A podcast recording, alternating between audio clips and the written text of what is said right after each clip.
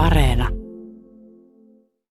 No kai jokaisella on oma joku ajautumisteoria, että kyllä kai mulla oli nuor- metsähoitajan ajatus lähteä tropikkiin parantamaan maailmaa, mutta sitten sit puoliso sai tältä alueelta töitä ja tuota, siinä valmistuminen yhteydessä niin, niin tuota, itse asiassa Arboretumin pojanpojat halusi turvata Arboretumin tulevaisuuden lahjoittamalla sen perustetulle säätiölle.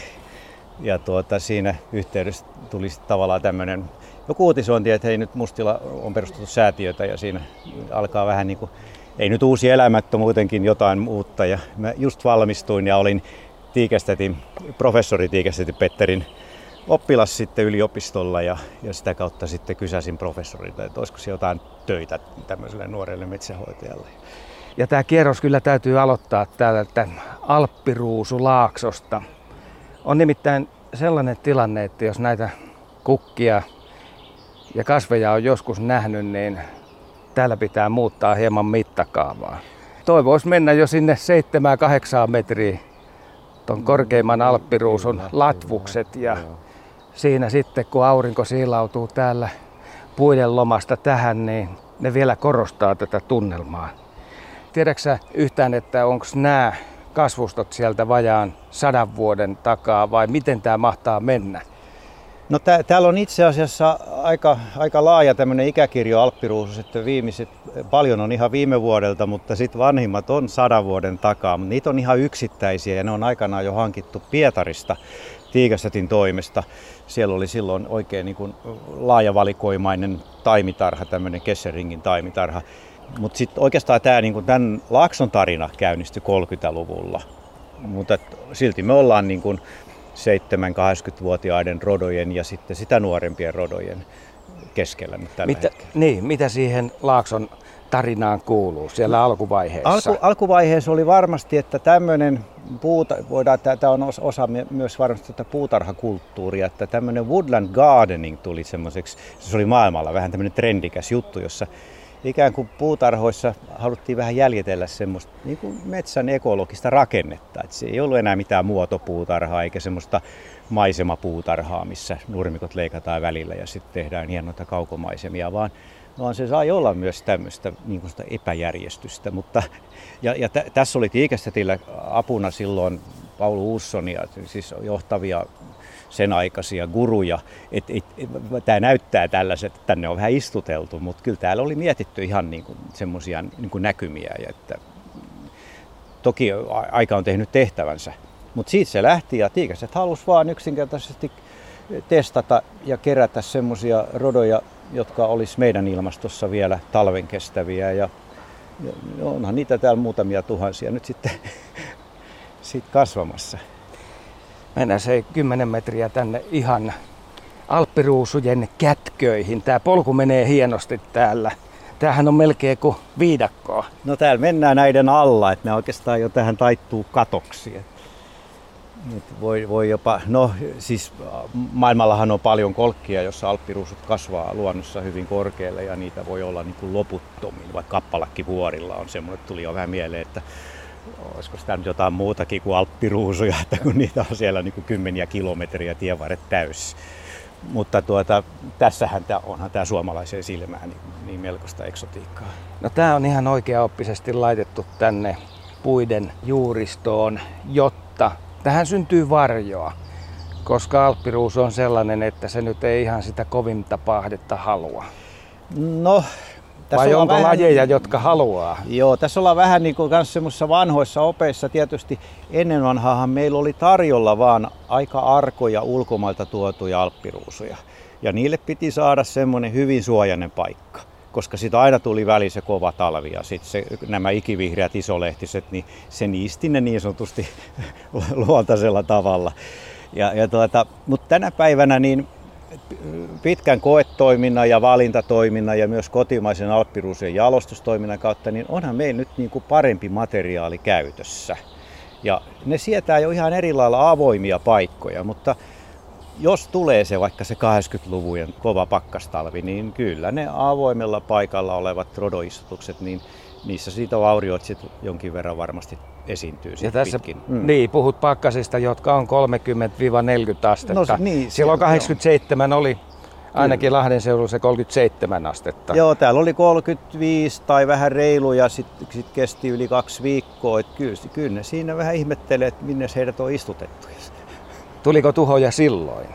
No tuli. Et, siis eihän me oikeastaan nyt kauheasti niin kuin menetetty lajeja, mutta sanotaan, että arimpia menetettiin. Ja toisaalta me ollaan aina monesti niin kuin tällaisten hankalien vuosien jälkeen oltu aika iloisiakin, koska me todetaan, että ne, ne karsiutuu niin kuin jyvätakanoista. Ja se, mikä jää jäljelle, niin se on sitten todella niin kuin arvokasta ja käyttökelpoista.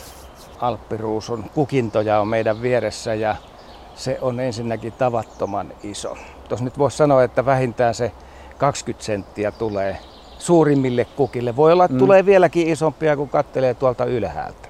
Joo, kyllä. Siinä on vaihtelua. Me, me, ennen vanhaahan oli se, että meillä oli valkoista ja liilaa. ja, ja tuota, se oli niin kuin ne kaksi eri alppiruusua, mutta kyllähän nyt on väriskaala jo paljon niin kuin lisääntynyt siitä. Ja, ja sitten tietysti myöskin tämä pensaiden rakenne, lehtien rakenne on matalaa, tiivistä tuuheita ja sitten on tämmöisiä Tietysti tässä myös vaikuttaa tämä, me ollaan, tässä on ympärillä vanhoja satavuotiaita pihtakuusia, jotka tässä antaa tätä, ja sitten 200-vuotiaita hienoja mäntyjä, ihan tavallisia mäntyjä. Niin tämä tämmöinen yleisvarjo tekee sen, että nämä myöskin täällä vähän pyrkii ylöspäin niin valoa kohti. Että nämä olisi vähän ehkä eri muotoisia, jos nämä olisi, olisi vähän valosampi tämä paikka. Alppiruusu on suopursulle sukua. Ja senhän näkee aina siitä, että kun suopursu talvehtii, niin sen nämä vihreät lehdet laskee alaspäin. Ja niin se taitaa tapahtua myös Alppiruusulla talvisaikaan. Kyllä, joo. Se, täytyy muistaa, että se on kova paikka. Valtavan isottahan ne lehdet itse asiassa on.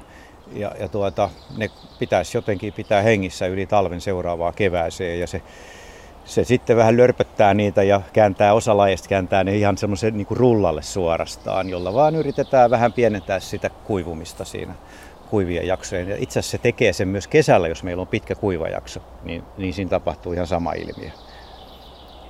Miten suosittu paikka tämä on, jos sä ajattelet koko Arboretumin aluetta? Tämähän on tosi laaja.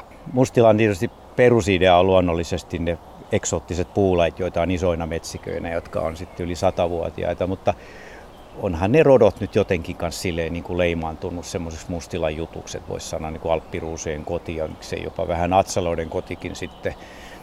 Niin kyllä mä luulen, että suurin osa kävijöistä nyt aina sitten pongaa tietysti myös tämän Alppiruusulaakson ja tuon Atsala ja Rinteen. Ja, sit, ja niin, voi olla, että niissä on niin paljon kattomista, että moni ei enää sitten lähekkää hemlokkimetsää eikä purppurapihtametsää ja jättiläistuja metsää, jotka on tuolla kauempana.